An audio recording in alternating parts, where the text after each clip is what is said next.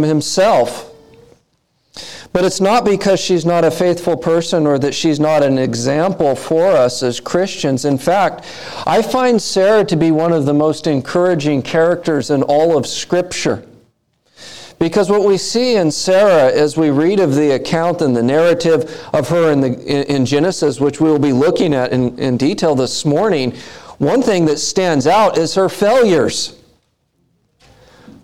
But the final analysis of Sarah is that she was a woman of faith. Despite her failures, despite her doubts, despite her sinfulness, we see that the Lord upholds her as one as an example not only for women but for men as well as an example of faith. So let us hear the word of God in Hebrews chapter 11 verse 11. By faith Sarah herself received power to conceive even when she was past the age, since she considered him faithful who had promised. Therefore, from one man, and him as good as dead, were born descendants, as many as the stars of heaven, and as many as the innumerable grains of sand by the seashore. And this is the word of the Lord, and may He bless the reading of it. And so we begin by asking the question who is it is that is mentioned in this text that believed, that was a person of faith? And it says that Sarah herself. Now, I just want to point out there, there there's some controversy over this text. Uh, Hebrews is not short of controversy, as we've seen. There's been a few translations and some that have even interpreted this passage as if it's actually not referring to the faith of Sarah, but it's referring to the faith of Abraham. And if you've heard that, let me just, or if you, you've had a translation that even states that, let me just say that I think that's, that's the wrong view of this passage. This is speaking and upholding the faith of Sarah, not the faith of Abraham. And so you'll find in some translations that it will say, um, through Abraham, Sarah was able to uh, conceive through Abraham's faith. No, uh, that's not what this passage is saying. Sarah, in the original language and even here, is actually the subject of the passage. And so she herself is the one who is mentioned as being faithful. She was the woman of faith. She is the one that is the example of faith. She trusted in the promises of God and is lifted up by God in the New Testament as an example of faith. If you will, just for a moment, turn over to 1 Peter, so go right from Hebrews.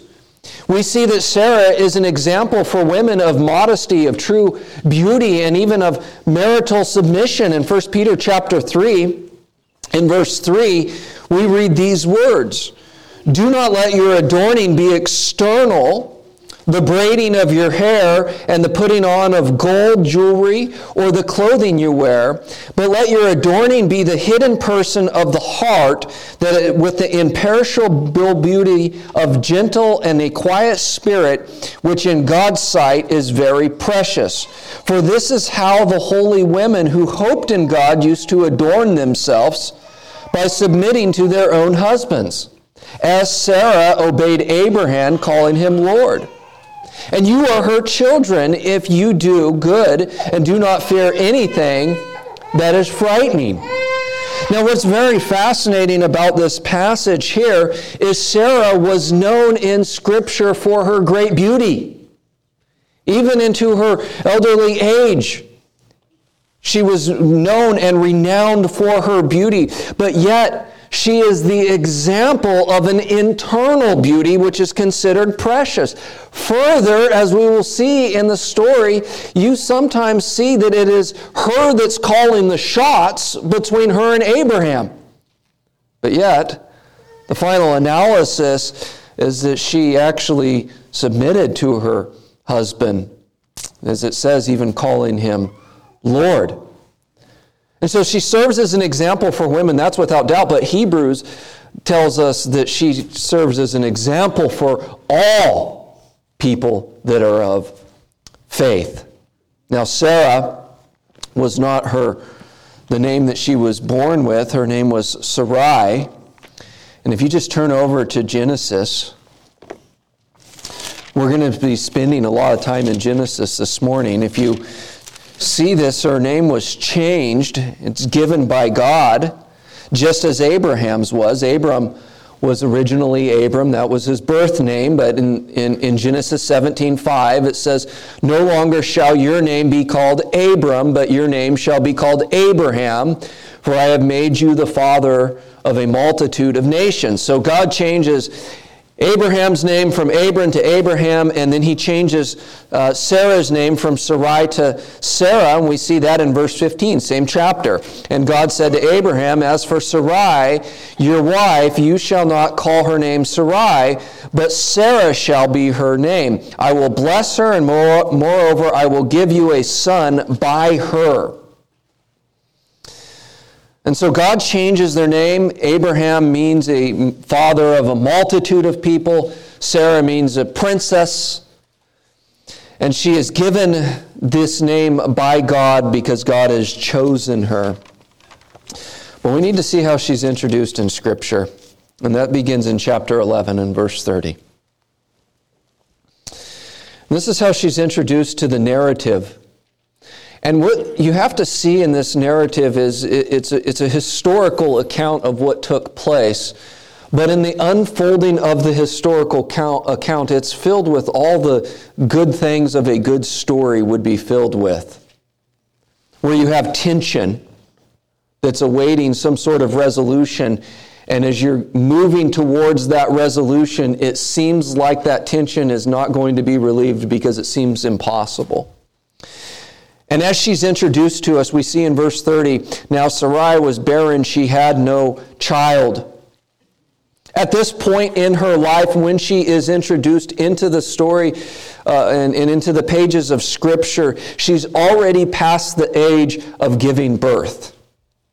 And so the text just simply tells us that she is, is barren, and this becomes really the theme of the whole entire encounter of God with Abraham is that Abraham is promised something by God. But there's this problem is that, that naturally that promise cannot be fulfilled because Sarah is barren.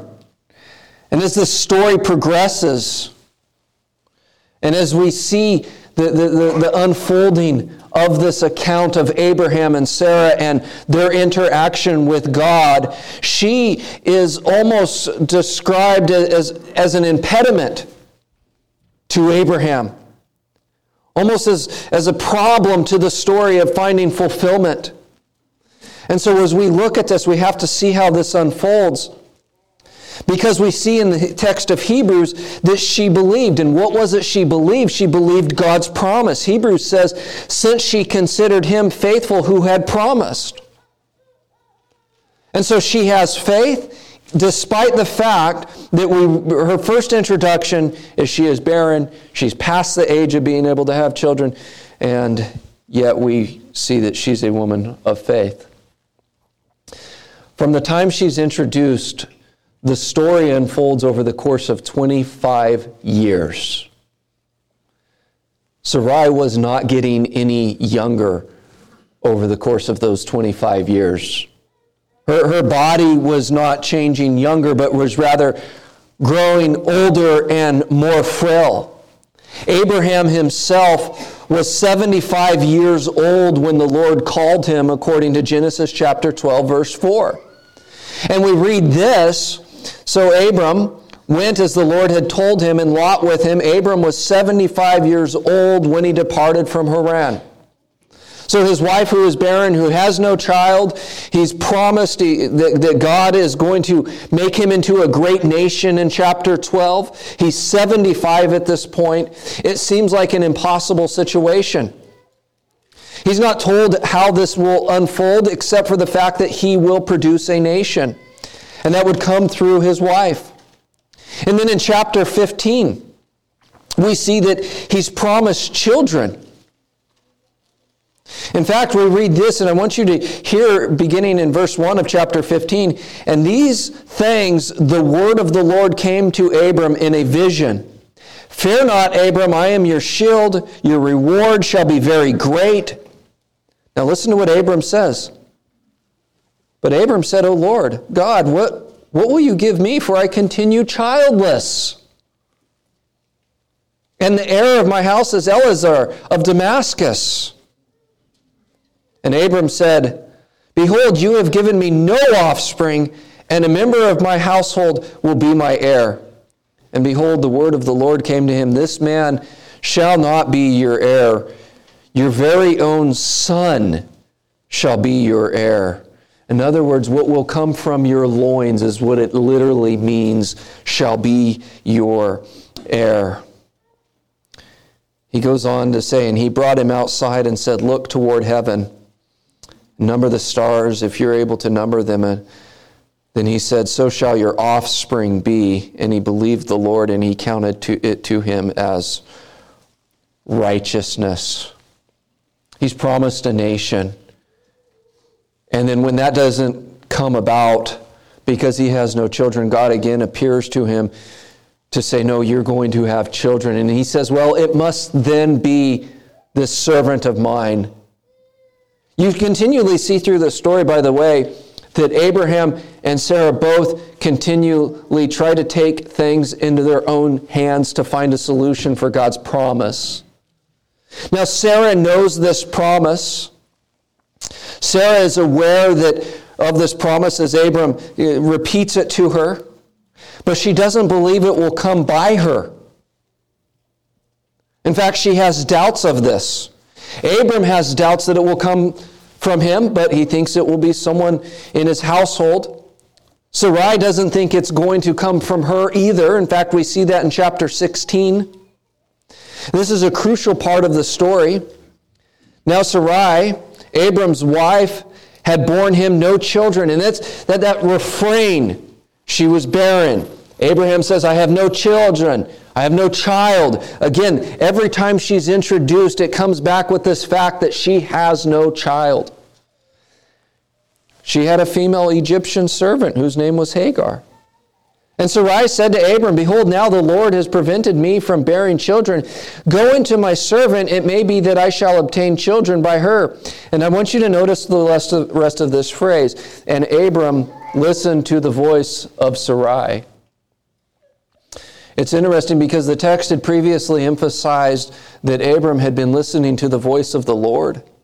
And the Lord had promised that no, this, this child will come from your house. But what do we see here? As Sarai doubts and starts to take matters into her own hands, as Sarai comes up with a plan, this, will, this, will, this is how we're going to see nations come from you, is from, from our servant here. Notice what it says Abram listened to the voice of Sarai. So Abram had lived 10 years in the land of Canaan. Sarai, Abram's wife, took Hagar, the Egyptian, her servant, and gave her to Abram, her husband, as a wife.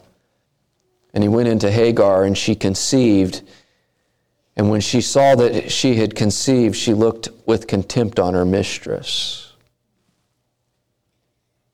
Again, we don't see the, the, the greatest picture of Sarai here. Not only does she begin to take matters into her own hands, she's now usurping her husband's authority, and Abram doesn't, doesn't stand up and say, No, the Lord has promised us a child. Let us be faithful and not do this wicked deed. But rather, he gives in. And so I think it's, it's noteworthy here in these passages that what we see is this mixture of not only trust, but also doubt. And that marks the life of Abraham and Sarah from the moment they're called until the fulfillment of the promise. Is a mixture of trust, a mixture of faith, mixed in with doubt, with trying to do things according to their own means, rather than just simply following and trusting in God's word. And it's really counter to what we would see in Hebrews. In fact, when you read Hebrews chapter 11, I'm thankful that it tells us about Samson being faithful because if it wasn't for the Hebrews, I wouldn't think he was. When you read of the account of Sarah, it's hard to see how she was faithful at all times. But the final analysis is that she was a woman of faith. And so twice now we have seen where both Abraham and Sarah, they try to find fulfillment of the process or, or the promise through their own means. This is how it will logically work.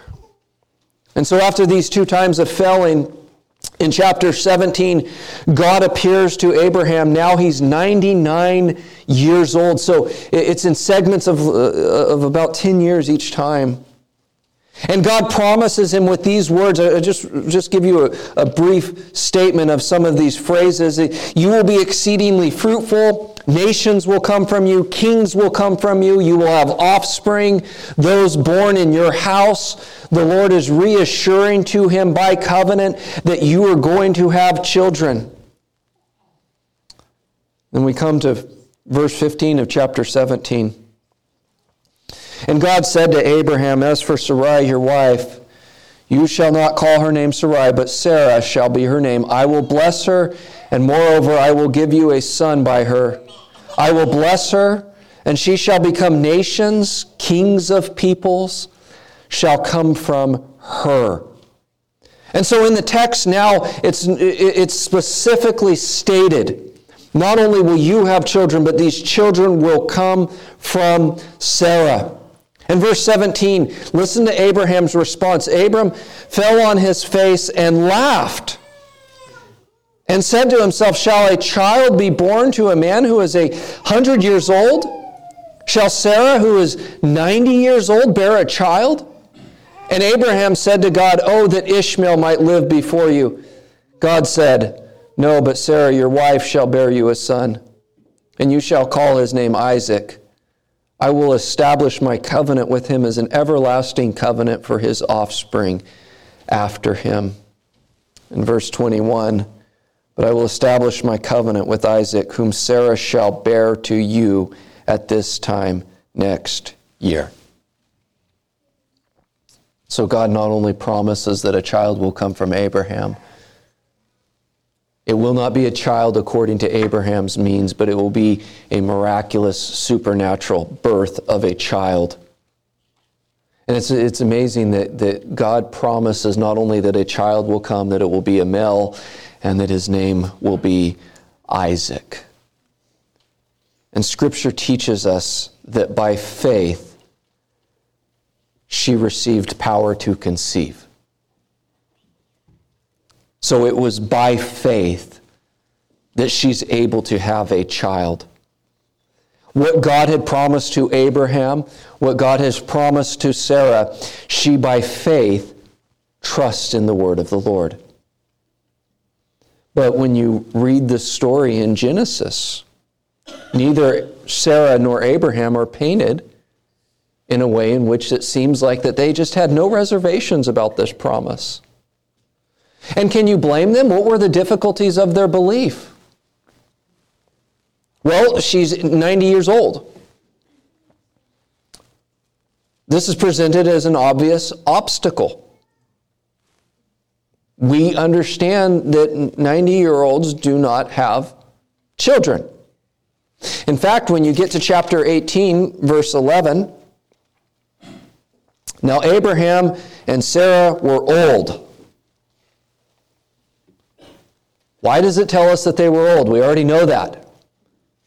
It's to emphasize the fact of their age, which would prevent them from having children. They were advanced in years, as if we didn't get it with old. The way of women had ceased to be with Sarah. So Sarah laughed to herself, saying, After I am worn out and my Lord is old, shall I have this pleasure? Her age is presented not just as a hurdle, but as an impossibility. I was curious what is the oldest recorded birth outside of Scripture? It was 73, and then 74 when she gave birth in India. But here's the interesting thing about this is it wasn't through natural means, it was through infertilization, in vitro fertilization, and she had to have a C-section because her body could not have done that on its own. Now you add 20 years to the story and you remove all of the modern technology. This, this woman in India was basically a shell. But that's not what's presented here of Sarai. Not only does it say that she's 90 years old, but what was she introduced to us in Scripture?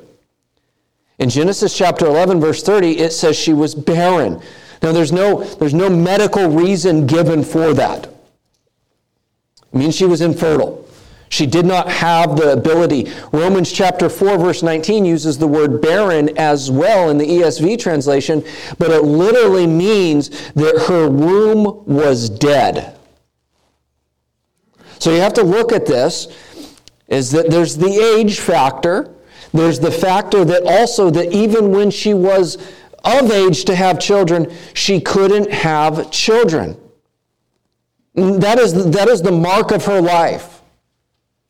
And so God takes Abraham, he takes Sarah, and, and, and promises to these people at the age of their 70s, I'm going to give you children. Go into this land that you're going to be able to have children in, and nations and kings and offspring will come to you. And they wait 25 years. And then the Lord appears again and says, You're going to have a child. Sarah laughs. In fact, we just read in chapter 18 that she laughed. It goes on to say this The Lord said to Abraham, Why did Sarah laugh and say, Shall I indeed bear a child now that I am old? Now, we already read that Abraham laughed. And then we read that Sarah laughed. And most commentators know that her, her laughing here is a, is a different type of, of laugh. This is a laugh of mocking. And so the Lord responds Is anything too hard for the Lord? At the appointed time, I will return, return to you about this time next year, and Sarah shall have a son. But Sarah denied it, saying, I did not laugh, for she was afraid. He said, No, but you, you did laugh. I want you to put this in, in the category here of difficulties of her faith because she has to act upon the promise. So, what's the impediments to her faith? Her age, the fact that she's always been barren, and the other thing is that she has doubt about the Lord. And what's amazing about this is not only does she doubt the Lord to the, in the Lord's very presence, if you read chapter 18, You'll, you'll note that that's a what we would call a theophany, a visible manifestation of the Lord's presence. She lies then to the Lord. Now, I want to emphasize this. She doubts the Lord in his very presence, and then she lies to the Lord in the Lord's very presence. Let that sink in for a moment. But it tells us this in Hebrews by faith, she received power to conceive. And so this is a passive reception. And here's where we begin to see the, the, the, the nature of, of true faith is that it actually contributes nothing to God's promises. It is simply resting in God. And the faithful person is passively receiving God's grace. Sarah had to act upon the promise. Abraham had to act upon the promise when the promise seemed impossible and they were past the age of acting upon the promise. What does she receive? Not only does she have a child, but what we have to do is think of this in light of what we know about her age. Is she receives a restoration of her body. It's not just as if her, her body's able to now function in a way she, where she can have a child, but she has to have a restoration of her body itself.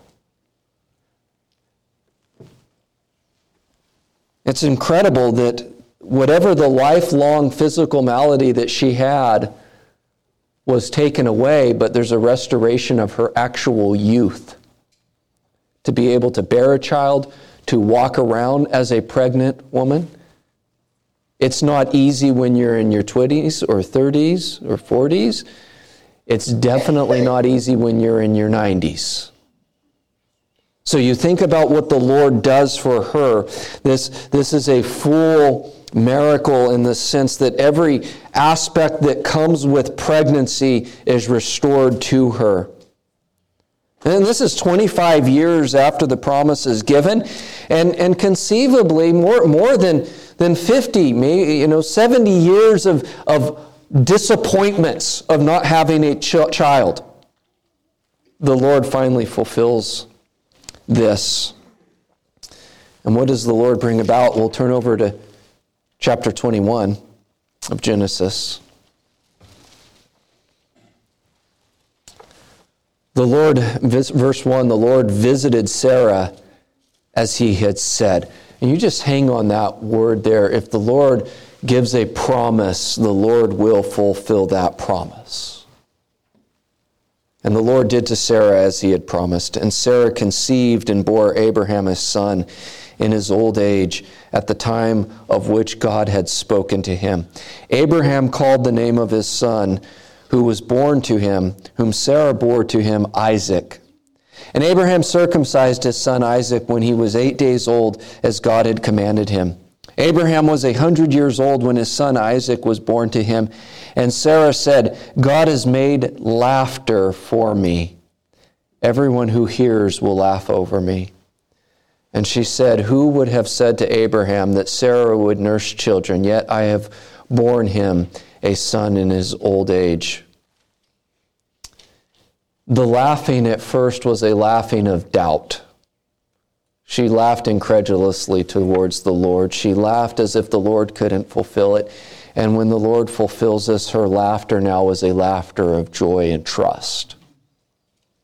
It's amazing how the Lord transforms her through this whole thing. And not only does she have her child, but as we read in Hebrews, and if you're in Genesis, you don't need to turn there. I'll, I'll turn there and just simply read. This is what the fulfillment of the promises is. In verse 12, therefore, from one man, and him as good as dead were born descendants as many as the stars of heaven, and as many as the innumerable grains of sand by the seashore. This Sarah receives. That therefore that we see in Hebrews is therefore the Lord worked through the faith of both Sarah and Abraham. And so, what is the fruit of her faith as she receives the power to conceive? She, she has Isaac, her son. She has posterity that will come from her that, are, that cannot even be named, cannot even be counted. But then also, the, another fruit of her faith is commendation. And what does that mean? It means the Lord counts her as righteous. The Lord counts her as one of faith. She is counted as a woman of faith. She is serves as an example of faith, not only for women to follow, but for all believers to follow in her steps.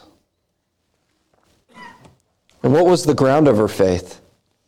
Hebrews tells us this since she considered him faithful who had promised. I, I want you to notice that word since. Let me read it again. Since she considered him faithful. Now, when you see that word since, it almost rests everything upon Sarah. So, why did the Lord bless her? The word since, or it could also be translated because, seems to put the cause of blessing upon Sarah, as if she merited God's favor. However, that's not what is being said. The Lord blesses her according to his promise, but it is received through faith. It is received through faith. She receives the blessing. And this helps us to understand something that is, that, that, that is incomprehensible, really, but is presented in Scripture. It helps us to understand God's decree, God's promises, and the role of faith in receiving what God has decreed. God is eternal. God is unchangeable. God doesn't learn. God does not change. So God's plan is an eternal plan that's an unchanging plan. If it's not, then God has learned something, God has changed. And if God has changed, any sort of change means one's evolving to something better or devolving to something less. So it's important to understand that the immutability, the unchangeability of God, and that His decree, His plan, is an eternal plan. But yet it requires faith. It requires faith. John Owen, the great Puritan, says this quote, The mercy here spoken of concerning a son unto Abraham by Sarah his wife was absolutely decreed. It was absolutely promised. So notice what Owen is saying. Owen is saying this is part of the eternal plan of God. It is an eternal promise of God, which means it will happen. It must happen. It cannot not happen because God has eternally decreed it. But Owen goes on to say, yet God indispensably requires faith in them for the fulfilling of that decree and the accomplishment of that promise. You notice what Jesus says all that the Father gives me will come to me. The Father has decreed that according to his eternal, immutable plan. But it comes through those that come. So when we read this, since she trusted, it, it, it's not a statement that she merited God's favor or merited God's grace, because that would mean then she had earned God's favor by works of the law. And when you read of this account in Romans, we see that no one is saved by works of the law in Romans chapter 4, verse 14. Or excuse me, yeah, verse 14. For if it is the adherents of the law who are to be heirs, uh, faith is null and the promise is void.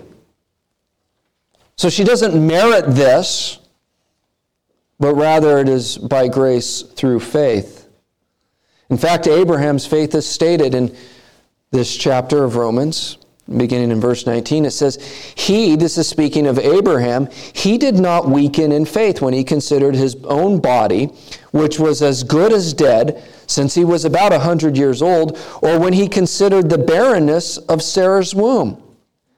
No unbelief made him waver concerning the promise of God, but he grew strong in his faith as he gave glory to God, fully convinced that God was able to do what he had promised. That is why his faith was counted to him as righteousness. So, what have we seen? We have seen both in Abraham, we have seen in Sarah trying to go about fulfilling this promise in different ways. And when we look at Sarah specifically, didn't she doubt? Yes. She had doubts. She did not act upon just pure trust, but rather laughed at the Lord and then tried to hide it from the Lord. And the Lord rebuked her. And what's amazing as the story progressed is when the Lord rebuked her, her mind shifted from what was, what was promised and the impossibility of a child. Her mind shifted from those things that seemed intangible and could not possibly happen, and, and she shifted to the promise giver himself. Rather than thinking about the impossibility of it, her mind shifts to God her thoughts of God, and the one who, who promised to bring a child removed the obstacles of age, barrenness, and doubt, and it removed the obstacles that stood in her way of just simply following the Lord. when she turned her mind to the Lord. And so the direct object of her faith, and this is what's important, is not in the things themselves, but rather in the one who gives his word. And this is the ground of her faith. It was the ground of Noah's faith. It was the ground of Abraham's faith. It is the ground of your faith. The Word of God. And God's promise to Sarah stands in opposition to human reason, yet by God's grace, she relied upon the Word of God, resting upon His promises. Let me just say if, if you ever struggle with God's Word and you read something that, boy, that, how, how could that possibly be? Let me just encourage you to shift your eyes to the one who promised it. That's exactly what Sarah did. Instead of looking at the fact that she was 90, couldn't have children, never had children, and there's supposed to be a child, she shifts her eyes to the promise giver. If you ever ask the question, as we think of Sarah, how much faith must I have to be saved? Well, how much faith did Sarah have? When you contrast her with what it says of Abraham, it says of Abraham, he never wavered. Although you, you, you see these moments in, in Abraham's life where he tries to take matters into his own hands. How much faith do you need to be saved? How great is your faith? And are you resting on how great your faith is to be saved? If you're resting on how great your faith is to be saved, you're going to be very discouraged in your Christian walk. I think we look at the mother of the faithful, Sarah, and I think she becomes one of the most encouraging saints of the entire Bible. Thomas Manton said this weak faith is accepted a spark shall not be lost, but blown up into a flame and greater increase. The empty hand of faith is all we offer. You know, and the reality is, is that if we're, we're honest with ourselves and we, we know this to be true, our, our typical experience in the Christian life is where it's mixed with doubt and belief. In fact, Scripture teaches us that resides in the same soul at the same time, doesn't it? Think of what Paul writes in Galatians chapter 5 verse 17 where he says for the desires of the flesh are against the spirit and the desires of the spirit are against the flesh for these are opposed to each other to keep you from doing the things you wanted to do. Peter says that. Paul writes about that in Romans 7 of this struggle that is inherent in mankind at the same time until we are glorified. And I think this is the greater one's faith. Likely it's more pronounced that the doubt will be in their heart. But what we see in Sarah and what we see in every Christian is this the Christian perseveres by God's grace through faith. Sarah is not marked by a moment where she laughed at the Lord. The final analysis is that she was a woman of faith, saved by the blood of Christ. You know, there's, there's several points we need to observe, but th- that is this the faith of a Christ follower is one that survives. It doesn't mean that one's faith is always spectacular and fantastic.